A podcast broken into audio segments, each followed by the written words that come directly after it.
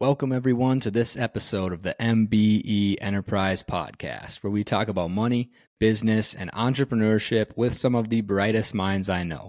Today, I am joined by mechanical engineering student and co founder of Grey Green, Mason Sufnarski. Mason, how are we doing tonight, man? I'm doing well. Very happy to be here tonight. Thank you for having me. I'm super excited to have you, Mason, and I'm really excited to talk a little bit more about maybe kind of a little bit of an intricate topic here on the engineering side of things. You're obviously a smart guy, a mechanical engineering student at Duke University. Um, Mason, tell me a little bit more about the company that actually led us to meeting, which was Grey Green. Yeah, so Grey Green has been definitely a journey to say the least. Um, to date, we've we've really worked on the engineering of it all for the past two years or so. So one of my co-founders, uh, Josie, another student at Duke, she's a freshman right now we met in a pre-college course about human-centered design and the human-centered uh, engineering process, uh, also called HCD. It's basically an alternative approach to engineering, which emphasizes human factors. And I guess from an origin story for the whole idea and for the whole product, uh, we met in that class, which was generally focused on human-centered design in the healthcare industry. Um, so we learned about you know health inequities and inequities in the technology landscape regarding to healthcare, at its most simplest form. You know, cancer treatment could be one of them. Um, countries that have the technology to invent, you know, where are the actual research labs and where is that research going? The technology is going. Those customers are going to have the research, the innovation to get better. People that don't have those resources are not. And the divide's going to grow even further. So Josie and I met and we had the idea we we were both interested in the field of agriculture in the field of water resource management and natural resources and we said, okay, well, how does this problem exist outside of healthcare? So we really thought a whole lot about it and figured out on a couple of key points, which are one, agriculture. Uh, we looked at how agriculture relates to this whole technology technology inequity landscape.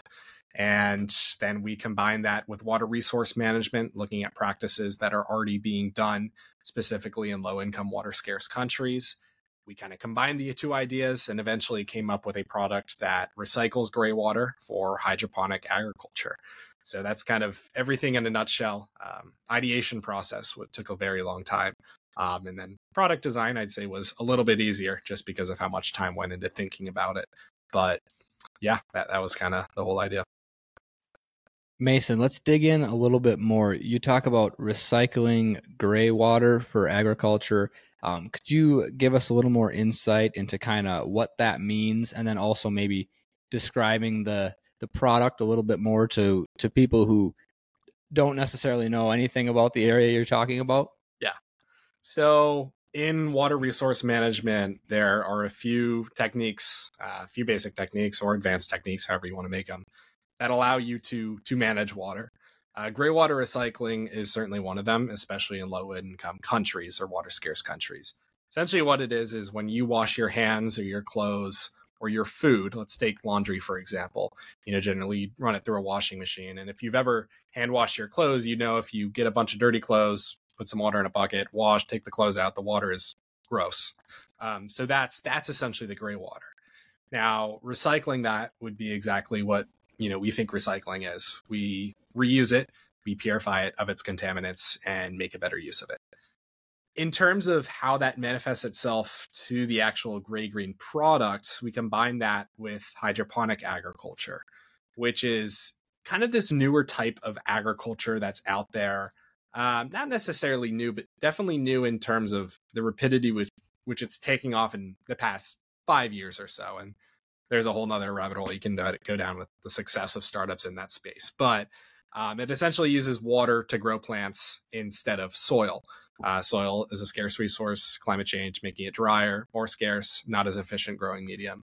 Water uh, based agriculture actually uses significantly less water uh, than soil based agriculture. Think it's over like 60% less water is consumed because plants are just intaking the water that they need and just the nutrients they need, as opposed to soil, which can intake water on top of the plant intaking water. So those are the two kind of applications and technologies, if you want to call them independently.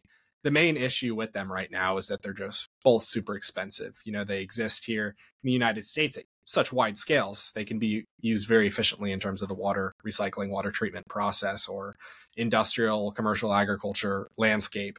But in terms of a small scale application, they're inefficient and they don't exist. And I guess another tangent to gray water recycling. In some of the research that we did for end user populations or potential end user populations, we found that yes, gray water recycling might be used in some medium and we might expect that to be the case, but most of the time the water is just not recycled. It actually can be dumped right onto plants, which is not healthy. That can introduce bacteria, E. coli, um, bad diseases. And even if it is filtered, it might require some very expensive chemical filter, or it could just be a very um, time consuming process. So, yeah. So, if you were going to describe to us now the the product from the engineering side that you built to kind of um, tackle this issue that you that you ran into how would you kind of describe that? Like phys- its physical nature and that sort of mm-hmm. thing. Yeah so the device it's hard to explain without a picture might help but um, essentially what it is it's picture a sink of some sort. So there's a bowl there's a giant bowl on the top there's this pvc t- tube that comes down from the bowl and splits off into four other pvc tubes. It's about mm, three feet tall, but that can vary. Uh, that's based off the the human factors. We can vary the the height of the actual device. Essentially, what it does is again, it recycles gray water for hydroponic agriculture. So first, users would wash their hands, clothes, or food in the available wash basin at the top of this whole unit, this kind of plastic bowl. You'd wash your hands, clothes, or food. Gray water or dirty water would get generated from that hand washing or washing process. And then traditionally, it'd be like, okay, well, we have water. What do we do now? you could either throw that on your plants, introduce E. coli or other bacteria, or you could just dump it out. So we said, well, what if we actually found an efficient way to recycle that and efficient efficient way to recycle all of that, not just some of it. Way in which we did that was once the gray water is produced, you open a valve which allows water, the contaminated water, to filter down an organic filter column, which is essentially just a column of rocks, sand, and other natural materials, which we verified and tested can filter and return gray water to tap water pH levels. Once the water is filtered to tap water, it would be spiked with a nutrient solution and then be dispersed to each of four, we call them hydroponic dispersion tubes. Really, they're just PVC tubes with holes in them, which have hydroponic planters. So the idea here is that over time, using a method of hydroponics called the Kratky method, uh, which is essentially just non-electricity um, no electrical uh, con- consumption based method of of growing plants. Um, they would grow over time, intake the water that they need, and then excess water could be reused over and over and over in the system, um, which can efficiently recycle water. So, yeah, device is about two and a half, three feet tall, can adjust, and it's designed to be fully modular, disassembled, easily assembled, um, and 80 to 100% more cost effective than current market solutions. Would this be something that you would see um, down the road eventually being used in other industries uh, aside from just agriculture? Mm-hmm. Um, I'm sure that's kind of the focus that you guys are targeting on right away. And I, I'm sure that rightfully so, you would have all your attention directed towards that area. But down the road, could you see, you know, this as a as an option for um, you know any multiple other industries like all water using industries is there anything significant that would limit it to just agriculture that's an interesting point. I would say if you look at trends recently, I think we've realized how important it is to use this two birds with one stone mentality. And how that exists with gray green is that you're tackling gray water recycling and you're using that for hydroponic agriculture.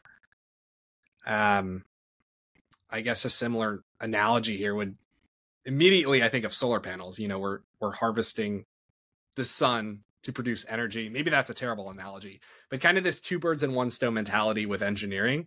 Um, so in terms of particular industries, immediately I can't think of of many. I would say right now the focus is agriculture, but the idea of yeah, applying that to other industries, I would say it could definitely be used in some sort of idealistic, maybe even utopian style method of of water treatment across an entire city or particular condensed region. um, in terms of recycling municipal water and then turning that into some sort of agricultural product.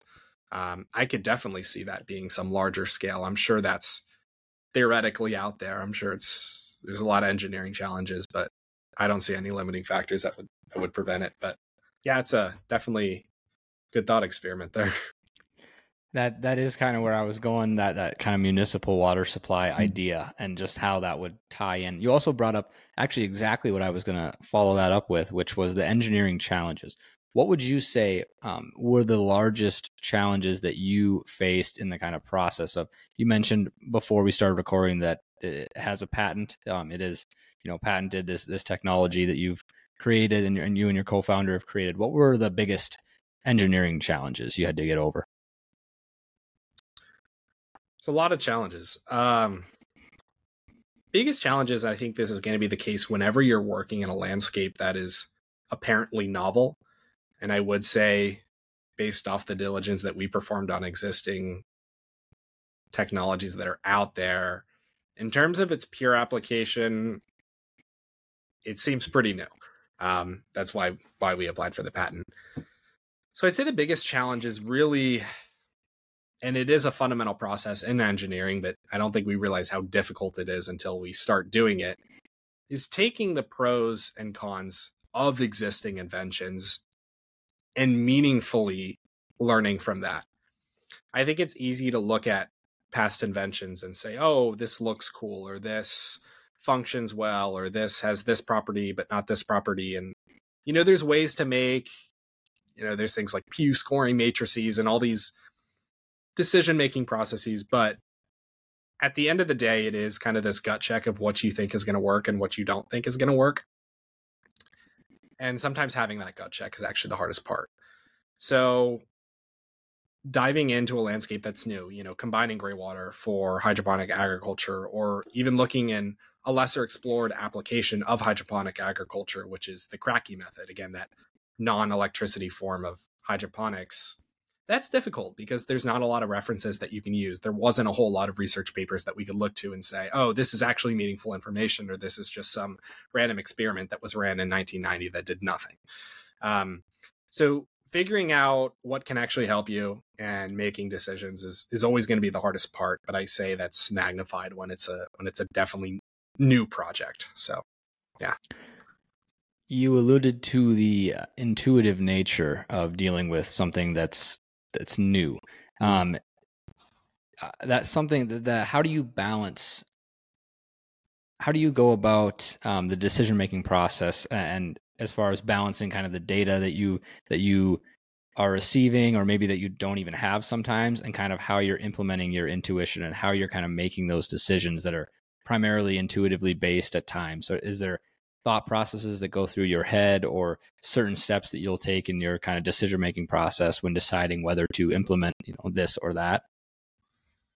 That's a good question. I would say definitely a lot of it comes with experience. You know i'm a student. I'm a bachelor student so it's i'm not claiming to know a whole lot in terms of the engineering design process but like you said a lot of it is intuition. I'd say you know people describe humans as just one giant supercomputer and i think that's absolutely true but there's a lot of stuff that goes on in the subconscious that guides the decisions that we make. Of course we can have all this data all these scoring matrices for how to make decisions or all these numbers and they can guide us to a certain extent and in terms of balance i would really once again say it's kind of that gut check that that pushes you over the edge in terms of decisions and there's also guidelines that you have to lay out early on which can guide your project at the end of the day every project is going to have some fundamental goals.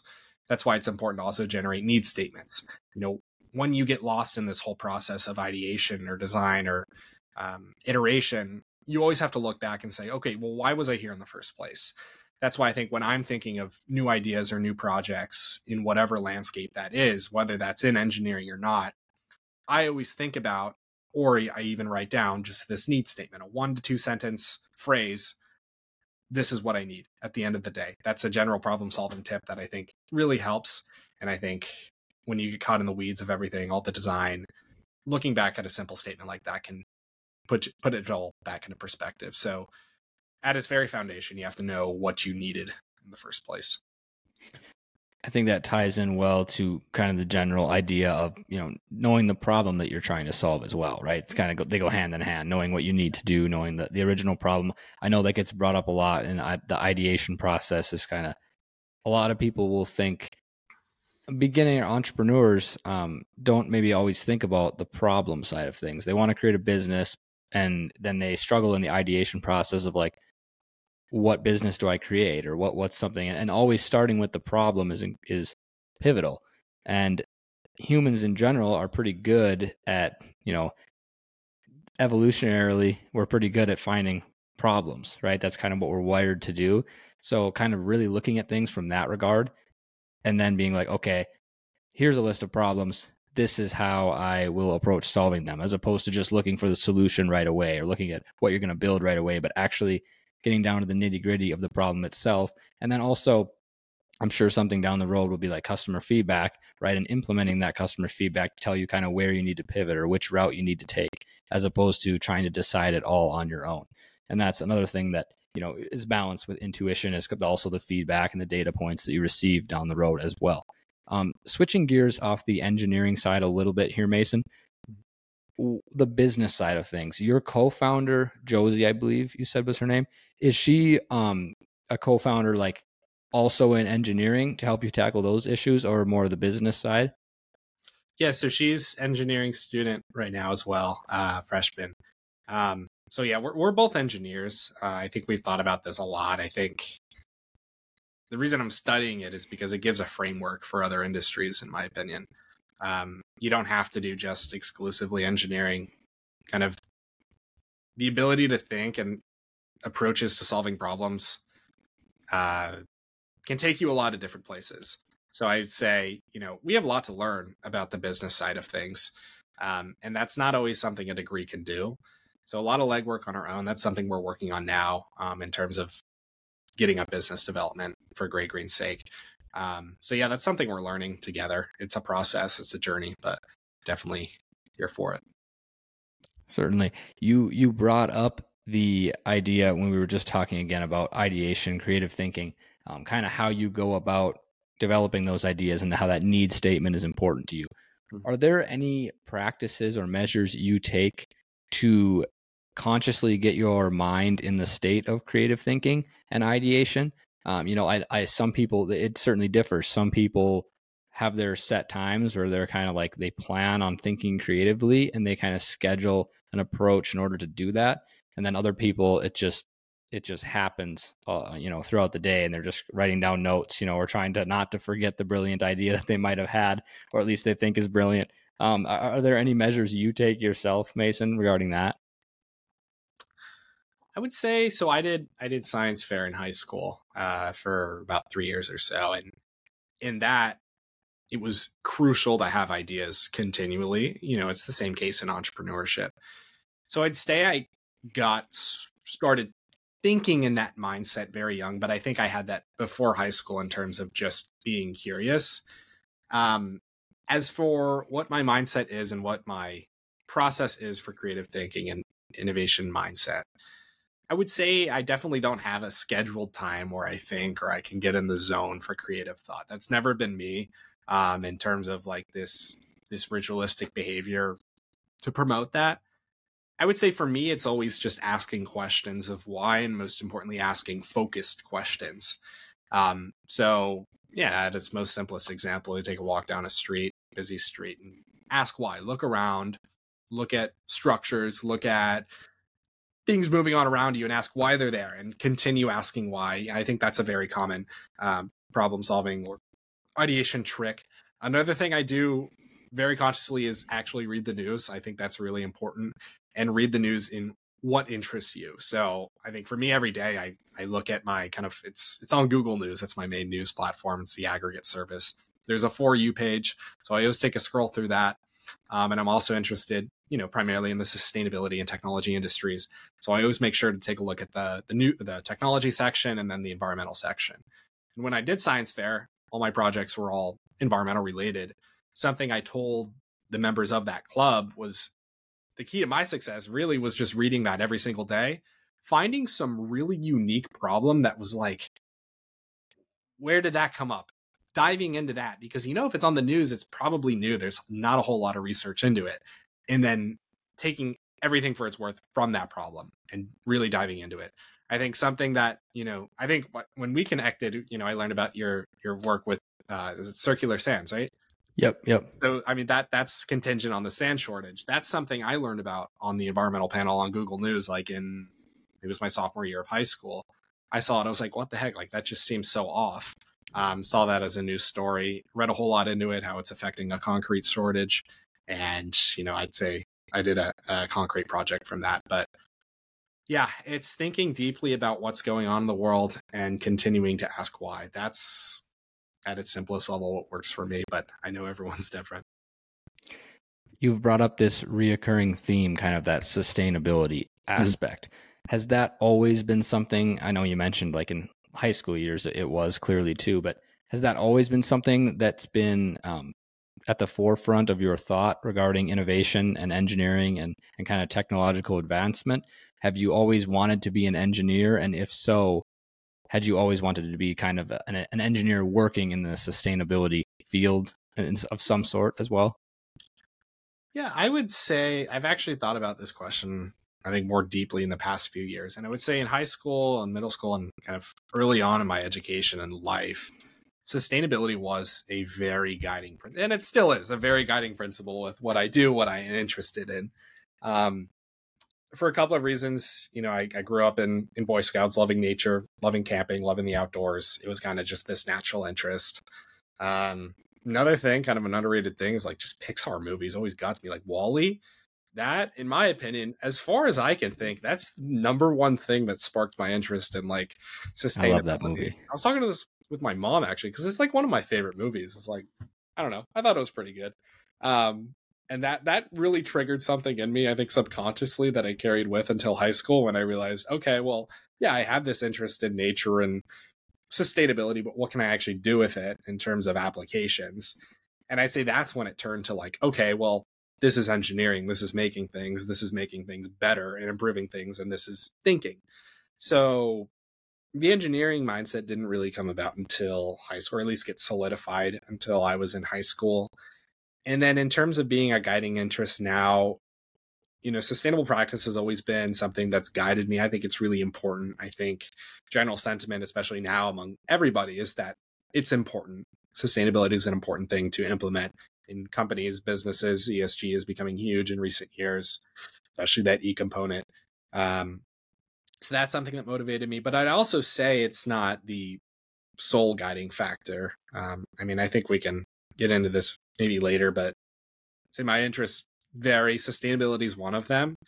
Um, but I think there's other areas that are very important uh, to address industries I want to get involved in. So, yeah, it's not the number one thing I want to impact or get involved with, but it's definitely spurred a lot in terms of impact orientedness.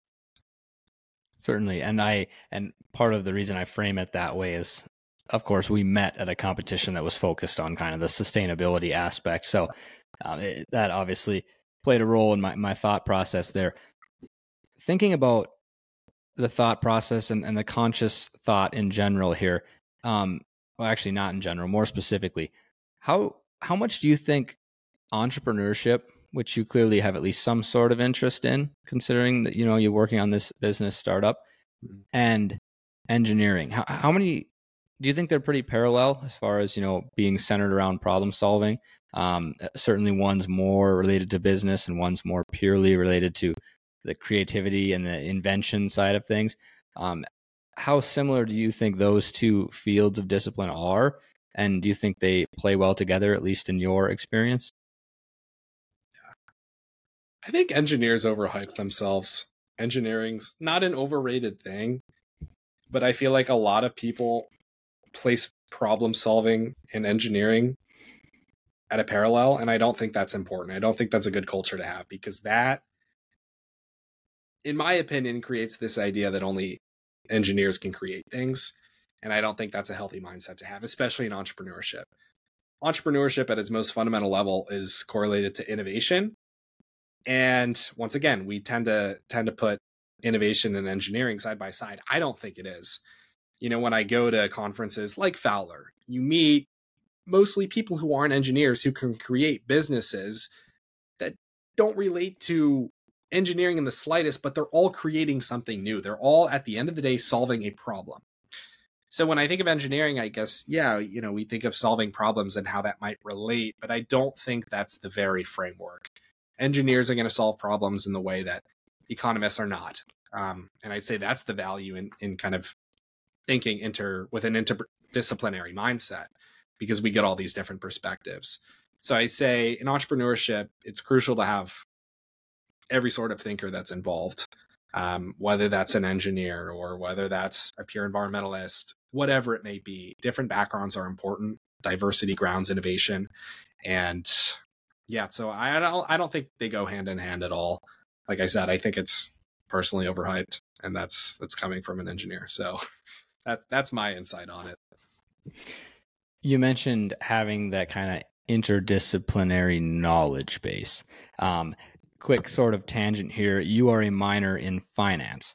You brought up the fact uh, pre recording that you chose that minor, not necessarily due to a maybe like overwhelming interest in the field of finance, but more so to have that kind of interdisciplinary background and, and that knowledge base in another category that bodes well with entrepreneurship. Obviously, knowing the financial aspect of whatever you're creating is extremely important in actually taking that thing from the ideation or the conceptual stage to reality. Um, can you speak on the, the importance kind of of that and, and why you, when you recognize that was important and, and kind of why? Yeah. Um, I'd say finance has always been interesting. Uh, I'm at a school that kind of specializes in finance. It's not an engineering school. So I knew that it was important to take advantage of any opportunity I had. So I'd say that was definitely a guiding aspect. I also find the career, you know, I think it's pretty interesting. The idea of finance related industries, investment banking is a very hot job right now. And in terms of like impact orientedness, you know, banking's where it at where it's at in terms of like facilitating major transactions and making huge impacts. In terms of what value that holds, especially in relation to engineering or entrepreneurship, I think that boils down to, you know, a few things. One thing I've always heard is that innovation is not driven by good ideas, it's driven by good people. And I would say the principle kind of goes hand in hand with diversity of thought, engineering, and finance you can think all you want. You can come up with all the problems or all the sorry, all the solutions you want to an idea. You can have all the creativity in the world and a limited amount of it. But if you don't have the financial background to say, well, this will financially work or it won't, you're not going to get anywhere. Um, and whether that's the solo entrepreneur that has that information or it's a team, it's important to have that at least somewhere if you want to get any work done. I'd say you know something in my experience whether that be with like a past internship or just knowledge of engineering companies is that a lot of engineers just don't, don't know finance or don't know what projects are simply just not feasible because they cost too much. So having that framework in mind is going to be really important for any venture um, whether that's one person two people or a whole team. So again diversity of thoughts very important. Diversity of experiences even more important. So I'm going to throw another thought provoking question at you, Mason. Um, do you think that having a base, let me rephrase this. Do you think that not having a baseline understanding, maybe of that, the financial realm, is something that's actually a benefit to engineers at times because it allows them to think so creatively and outside the box and, and outside the realm of you know financial bounds that they're able to come up with ideas that maybe originally aren't financially feasible, but then can be tweaked and eventually are made to to be so. Um, that's kind of an interesting thing that I just thought of when you brought up that that concept. You know, not having the kind of limiting financial barrier belief and being able to, and certainly not that you can't do that even if you have the financial understanding. That's obviously they don't they aren't completely mutually exclusive, but just kind of the idea of thinking outside of the box, outside of the realm of, of of whether of what's even possible currently financially speaking yeah i would say it's certainly a filter of some sort and that's common in the ideation process in general, is that when you start first start thinking of ideas, whether that's for entrepreneurs primarily or whenever you're doing a new project, is you throw out as or you throw in as many ideas as possible that have no limits. So cost should not be a limit. You know, nothing should be a limit. Um, and then you slowly evaluate and throw out ideas until you get to one or two, and then then it's a tougher decision. So yeah, I, I definitely agree with you. In engineering, it's, you got to think of whatever can possibly work. Naturally, there's going to be filters, you know, just due to natural laws. Um, and then then the financial barriers are come in and knock out what 70% of the ideas but um, yeah i would say it, it, really is just one one giant filter of ideas so i like the way you kind of phrase that as far as decision making goes in entrepreneurship right? Of originally just not having any filters just anything goes and then you can slowly filter it down whether it's you know currently feasible technologically technological wise whatever i'm trying to say um, financially wise you know all, all those sort of things i like the way you laid that out with kind of the filtering process going forward i know it's it's it's probably commonplace and we do it you know instinctually when we're thinking and, and narrowing down ideas but kind of being able to um, formulate how that process is actually happening i think is important as well um, mason moving on a little bit from the idea of the the financial aspect here that was kind of a tangent I wanted to discuss collaboration and partnership. Can mm-hmm. you do you have a story, do you have a past instance perhaps where this collaboration and partnership has been extremely pivotal? I'm assuming it has something to do with your current co-founder perhaps, um, but maybe not. Kind of share us uh, share your thoughts on that as, as well here. Yeah, so I mean, I mentioned you can have all the ideas in the world, but if you don't have the people to capitalize upon them, you're not going to get nowhere. Um, partnerships are important to get ideas to where you want them to be as the individual. Um, in terms of me, I would say if we're just thinking of Grey Green, yeah, having a co founder is absolutely crucial. And I think that was a major factor to Grey Green's success and where it's at today. So I'd say, yeah, the idea of a co founder and the idea of having a support system, whether that's a team or mentor, whatever it is, that is crucial. I'd say, in terms of us, that did happen to be our university, which is Duke, and taking advantage of any resources that university or academia has or might be able to provide to you. Um, I'd say there's a there's a bigger culture nowadays in terms of schools having an entrepreneurial sector or culture or focus because schools are realizing how important entrepreneurship is. Say that, you know, came from probably Stanford, but it, it it's it has stemmed and it's skyrocketed in the past few years at campuses.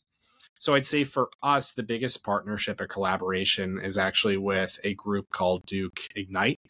It's a program at the university, not necessarily focusing on the university. It's kind of this global organization, but it encourages youth based projects to address sustainability challenges, specifically relating to the United Nations Sustainable Development Goals or SDGs.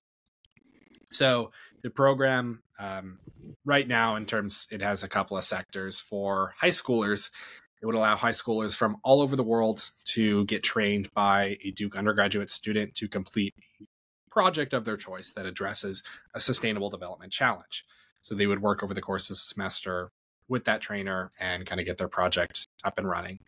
Um, in terms of how that related to me, I didn't we didn't take that route with Grey Green, but we did get very closely connected with the founders and leaders of the program, Dr. Megan Madonna and Kimberly Breen, who doesn't work at Duke anymore. I believe she's involved with the USPTO. But uh, we reached out to them, uh, got a lot of insight from them in terms of how our project could actually fit into their organization. And from there, once we were kind of working closely with them, we got a framework down for actual Ignite and the Makers program, which is kind of this high school, high school program. They could use our project as an example for projects down the line and currently involved with the, uh, program there uh, with another role. Um, and then just getting connected with your university. Uh, another example, Duke Innovation Entrepreneurship Department is I would say just getting started in terms of what it can do from a university standpoint, um, making continual investments in the entrepreneurial culture at the school. That's how I learned about Fowler, uh, the Fowler Social Global Innovation Challenge, which is where we met.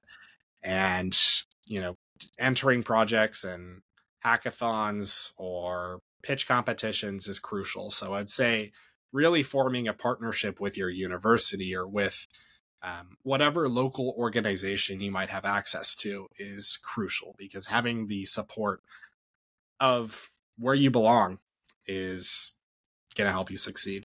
So yeah, for me, it, it, was it was Duke. Putting yourself in that mentorship role for, say, a, a high school entrepreneur that was participating in that program there at Duke what's some advice what do you think is maybe what do you think are the most essential qualities um, skills that an entrepreneur could possess going forward and maybe the the right mindset uh, that they should have with it. Yeah. Um i guess being in the mentorship role my involvement with the program now i'm the the kind of founder of this entrepreneurial sector. So traditionally it was kind of just this pure engineering or development side where people would get or students high school students would get paired with an undergraduate and do a project over the course of the semester or two semesters and then they would present it at the end and traditionally kind of like high school science fairs the amazing ideas and amazing projects that would go through the program would just be kind of done or ripped apart and then a new project would be started the next year and when i looked at that i said well i mean i've been in that situation before with science fair and I know how it is to have an idea just thrown out when you really believe it in from the beginning. So I said, well, how can we take projects and actually make them last? That's why I founded the entrepreneurial sector for Duke Ignite, where we're giving high school students the foundation to learn principles of business and entrepreneurship and take their project to the next level.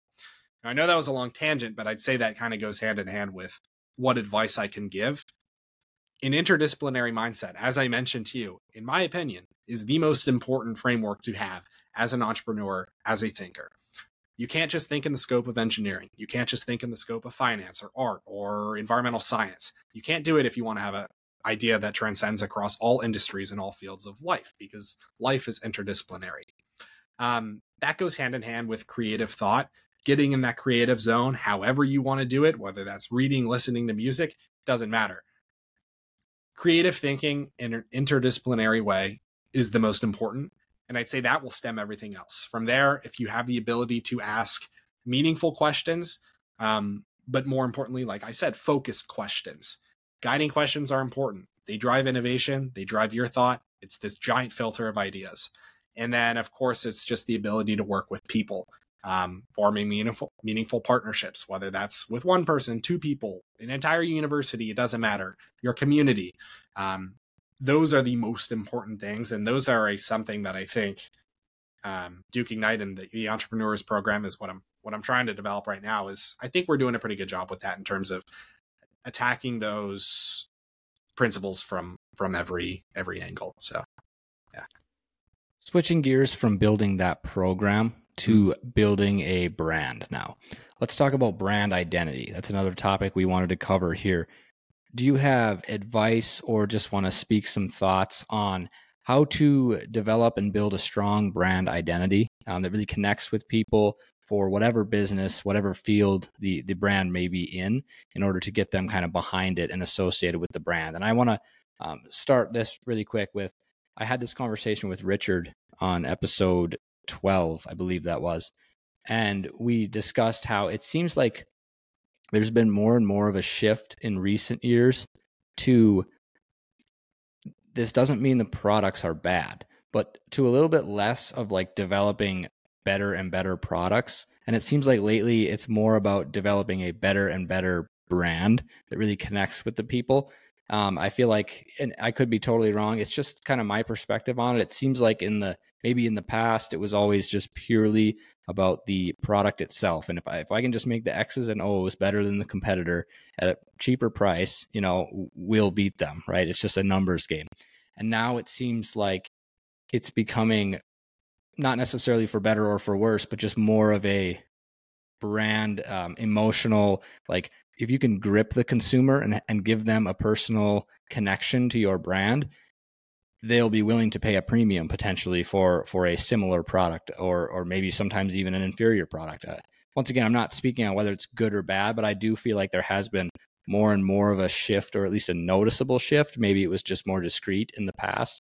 Um, and i don't know if social media has something to do with that you know brands being able to enact interact excuse me on a much more personal level with their consumers um, that certainly could be part of it but what are your kind of your thoughts on building a brand and building that identity as a whole yeah i would, I would say I, I would definitely agree with that um, and to your point social media is spot on with affecting that transition i guess i think of you know way back when none of us were around, but you know, we think of individual products, not necessarily a brand identity. We think of individual inventions, not Apple.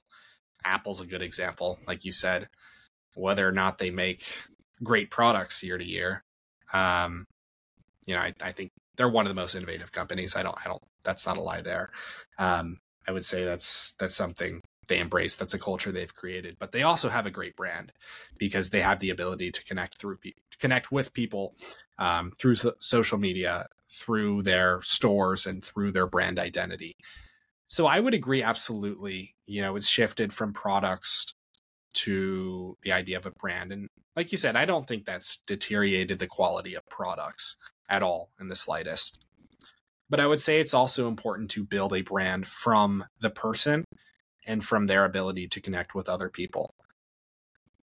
If you have a founder that can connect with others, that's the most important. But even more important to the success of a product or the success of a brand is a person's level of commitment and connection to the product that they created.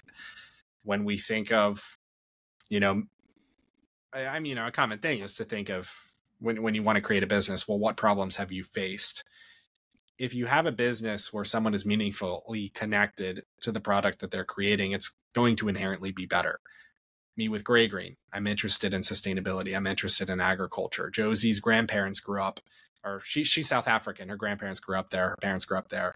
So she knows what it's like. She knows the situation, with the water situation there. And that was able to guide our development of the product and um, guide our process in terms of how committed we were. If you're not invested in your idea or your brand, you're not going to succeed. So, in terms of brand identity, I mean, I totally agree. Take advantage of all mediums you can. Social media, obviously, a good logo, marketing tactics is all important. But at its heart is the connection that the founder has to the company. And I'd say that's kind of an underrated aspect that doesn't get appreciated as much as it should be it's certainly not something that I had thought of a ton. Actually, prior to, I had a conversation on episode 11 with Callie Meyer. Um, and we were talking kind of from the lens of marketing, but what she was talking about was something that seemed that she found to be extremely effective was her um, bosses at the time. He was the episode number three, Matthew Tesvich. He founded Oxox, and his connection with the company and how he was able, which is like you mentioned, but how he was able to portray that to judges, to potential investors through stories and storytelling in marketing and, and giving them that that connection that you're exactly what you're saying through marketing. Not only having it, but being able to portray it well to others. Because she thought, in her opinion, and I thought it was very interesting, she thought it was definitely a benefit kind of from the judge's perspective, you know, or down the road, potentially even equity investors' perspective, right? Looking at someone who clearly has a very personal relationship to the problem itself. And you could look at that and think maybe it's a, you know, um, a, a con in that they'll they'll maybe be more narrow sighted when it comes to the vision, you know, and, and less able to pivot potentially down the road but it also gets to the heart of it, which is kind of that underlying passion, that underlying belief and really in what you're doing and also why you're doing it that I think connects so well, kind of that, that brand identity aspect. And then it ties together with marketing and, and the storytelling and being able to really portray that across. Would you, would you agree with those kind of statements as well, Mason? I would definitely agree uh, with you. And when you look at private equity, growth equity, I think one of the main things that companies look for, you know, above a product or idea, is the person, is the entrepreneur, and the actual business. If the connection isn't there, it's not going to work. Especially if they're solo or a duo. If you know they're not committed, if you know they don't have a personal backing or personal investment to the product, low success rate, right? I think that's one of the common tips in entrepreneurship in the ideation process is go with what's meaningful to you because it's going to make it more enjoyable. Um, so yeah, I totally agree. Flipping gears all the way back to the beginning, we talked about some of your interests, not only being sustainability and engineering, but kind of technology as well. AI is the you know the cutting edge. Oops, I think is the cutting edge kind of technological advancement of our time, at least right now. Um, you can't go anywhere without seeing something about it, hearing something about it. What are your thoughts on AI automation, right, within the workspace, within entrepreneurship, and how it's going to affect, or maybe has already begun to affect, entrepreneurs and their ventures going forward? AI is everywhere. Uh, it's not going away. I think that's uh, something we've been told and something we're going to firmly believe in the next few years. Um, in terms of how that's going to enter the entrepreneurial space, at a very fundamental level, it's going to speed up ideation. Uh, for myself, I'm working on a project right now. Um, can tap into it, but it's using active noise cancellation to reduce sound on drones or cargo ships to make them quieter for the sake of the environment. Um, and for me, if I want to harness that idea and really tap into it, it was an original idea, but if I want to grow it, I plug it into ChatGPT, as a lot of people come to do these days. I can bounce back and get insights and different questions or potential points of ambiguity solved, or at least ironed out uh, with artificial intelligence I would say another way it's going to change. So it's going to change the ideation process. That's a fact. We're going to have a lot more ideas. Um, that's good. Definitely a good thing in terms of quantity. But I'd say in terms of quality, it's also going to elevate the quality of entrepreneurs themselves. And I think that's going to start at its most fundamental level, fundamental level in education. Um, I believe in the power of an education, and I think it's important to at least have some sort of growth and knowledge oriented factor in your life. And I think AI is going to enter that in the following ways. Artificial intelligence, especially right now, one way we can see is provides this kind of mentorship role. This idea of a one on one tutor and self development provoker um, if we can if we can call it that. This idea that you can have some sort of mentor in your life that's not necessarily a person who clearly can't dedicate all that time. Like you know a family can't do that. They can't be with you 100% of the time. But if we have something like chatgpt in our pockets or something even better which will come out very soon we're going to have that opportunity. And how that's going to work as i see it is from a self-development phase. Um, one thing in education is that i think it's like the the two sigma question or two sigma hypothesis is the fact that when you have one on one mentorship, right now, as we know it as a personal tutor, your test scores and average performance in a class will improve by two standard deviations. And that's been tested, verified. I don't know if it was Oxford that did that. I don't know who it was, but it's the two sigma something. Um, so your your your improvement will will increase by two standard deviations. I think that's going to transcend, yes, in education, but also in the quality of the entrepreneur. We think of their ability to think of questions. I think in one way or another, that's going to improve by two standard deviations. Having a mentor that can guide your thought process, not just answer questions, but encourage you to think, oh, are you thinking of this question the right way? Or, you know, how about you think about this? Or how about you research this a little bit more? It's going to increase our ability to think. So I'm not very cynical in terms of that AI is going to make us less smart. Um, I'd say that's a fear. It's a valid one. Of how that's going to play out, you know, it, it's a polarizing fact. Maybe it will make us lazier. Maybe I'm sitting here in 30 years, we're not going to know what to do with ourselves. But I think it is going to increase the quality of the person for those that want that. And then attacking that with another front with an increased number of ideas, I think the entrepreneurial landscape is going to skyrocket. Automated startups, I think that's something we're already seeing. The ability that you can just, or the the idea that you can just have an AI design a product for you and then autonomously 3D print that product and then sell it on, oh, I don't know, Etsy. There's a business right there. And all you had to do was input a few lines into ChatGPT. So automation, it's going to be their front. Quality of ideas, definitely going to be there. I think the quality of the people, quality of thoughts going to increase. And then, of course, number of ideas is going to increase. So I would say entrepreneurial culture is definitely going to to skyrocket with artificial intelligence. I would agree, I think, with all of those points. The biggest thing I see AI in, um, it's kind of a thought I've had recently, is in the, just the increased efficiency, obviously, mm-hmm. um, within businesses. You brought it up within education when you mentioned the, you know, the two sigma rule or, or whatever exactly that was called. Um, with kind of that one-on-one mentor, the, the study being done on that, and then how they improve in that regard what I think is interesting, kind of a thought experiment that I went through recently was going back the history of humans and com- communication, right? Think back to even before language, when it was just either either verbal, um, you know, whether you could hear them motioning, see them motioning a direction, or hear them making some sort of noise that would indicate either danger or safety or food or something like that, right? That was how they the communication traveled throughout space by either sight, you know, or or hearing them, and then also time. But in that case, it couldn't really travel through time that well. It was just a, in an instant, right? Everything was live, instantaneous. There was no recorded video that would transcend time in that regard.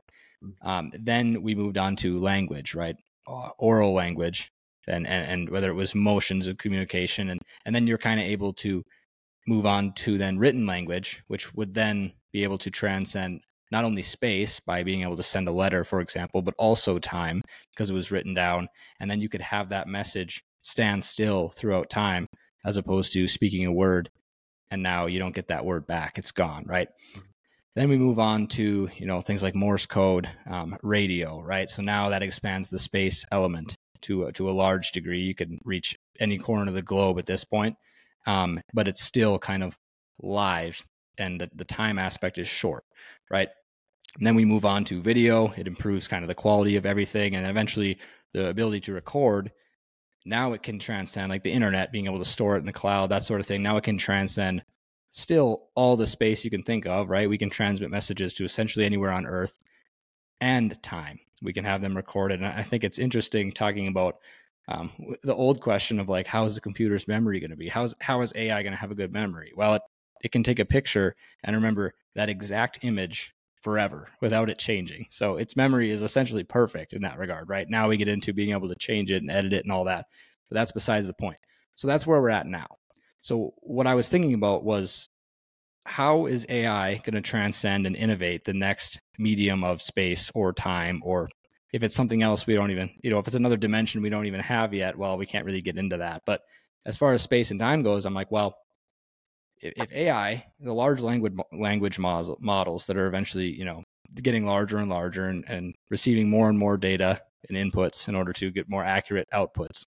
Um, I mean, because that's really at a root sense is what it is, right?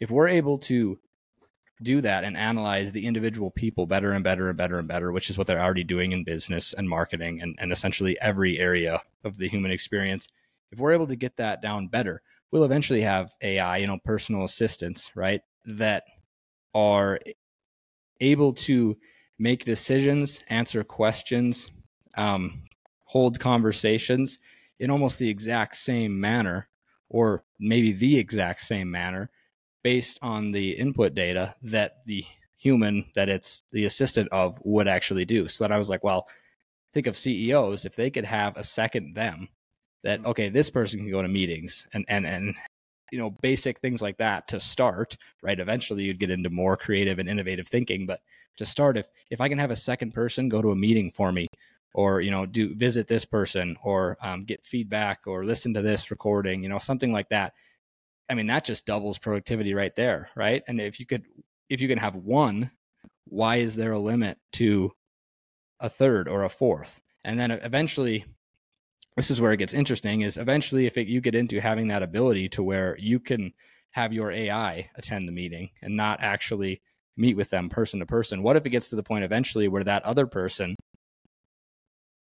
is actually happy that it's your AI because they're able to have a better interaction and a better conversation with the AI as opposed to the getting rid of the human element entirely. And then you take it one step further. And what if your AI is simply having a conversation with the other person's AI? And I, I think of this, it's, it's, a total tangent here on automation, but I, am curious your thoughts on any of that and, and maybe similar uh, utopian or dystopian views going forward as far as AI goes.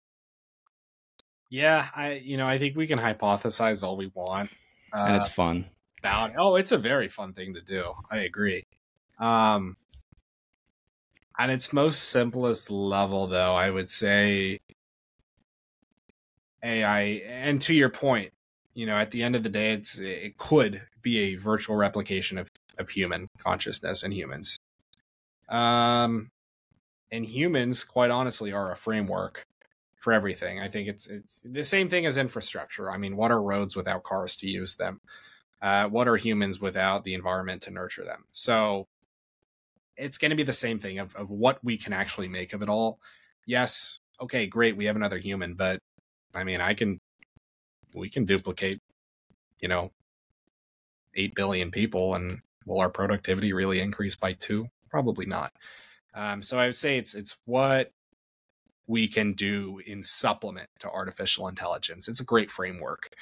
Um, but unless we have, I mean, other buzzwords, quantum computing, you know, advanced uh, computing hardware, I, we're not going to get anywhere. Well, we'll get somewhere, but we're not going to get to the, the levels that I think we can only dream of. So it's what we can use it for and what we can use and supplement to that's going to make or break the technology in my opinion. So yeah, I mean it's it's a thought experiment for sure. We can we can hypothesize all day, but um, I'd say it's more important to ask, well, what else apart from AI? So yeah, yeah, certainly. I think that's a excellent framework to have, right? If it's going to be something that's you know, like you mentioned, you can hypothesize all day, but if it's something that is you know a we don't know for sure and then b if it's if it's inevitable in some way shape or form you have to figure out how okay how are we going to go about day to day what else can we do besides it if it is an ine- inevitable, um, you know, giant that's that's that awaits. So I think it's uh, interesting for sure. And Mason, what are flipping gears here? What are some uh, more personal goals, aspirations that you have outside of just you know tech the technological space, just in general, whether it's within entrepreneurship, engineering, or just life as a whole? Yeah, um, life is short. Uh, there's a there's a lot of things I want to do. Um, you know, a lot of them are professional related. Uh, a lot of them are family related or just personal goals. I would say something I've taken inspiration from is not necessarily setting individual goals, but setting broad enough goals that you know or can do things in your life that can guarantee you at least touch them. Um, I'd say the person that kind of inspired that is Elon Musk, as controversial as a person as he is. Um, I think we can learn a lot from him. And one of the things that I know he did when he was younger was make a list of like three or four goals or areas he thought were important and therefore wanted to impact. One of them being the internet, uh, renewable energy, and then I think space travel or space colonization.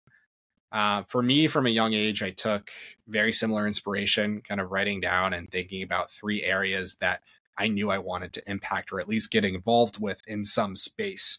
And those areas have changed as I've gotten older and learned about more technologies and more spaces. But um, fundamentally, I'd say, I mean, one of them's um, the renewable energy industry. I just did an internship at Duke Energy this past summer, which is a utility in the East Coast, North Carolina, South Carolina, Florida, and then not the East Coast, but Ohio and Kentucky. Um, so energy transition is crucial, similar to what Elon Musk thinks. I think we're seeing that every day. Uh, the other area is education, as I mentioned, things like artificial intelligence and its application to education, the ability to produce a new sort of thinker is revolutionary in terms of what's that what that's going to do to humanity. I think we're already seeing well, we already know what education can do for a person and what it can do for a country and a species. So having a new wave of education is important and something that's I want to impact. Uh, other areas, ocean exploration. That's something I've always thought is just cool. Um, you know, the idea that 90% of the ocean is unexplored has always been a mystifying fact for me. Um, I also say and think it has a lot of potential for human uh, capacity in terms of, in my opinion, just medicine. Um, I think I don't know the exact numbers, but it's a little over a quarter of our current modern medicine has come from the Amazon rainforest. Uh, when we think of the ocean, where there's probably only less than 20 nameable drugs that have come from like coral reefs, for example. So in terms of just what's out there and just from an exploration standpoint, we have a whole lot to go.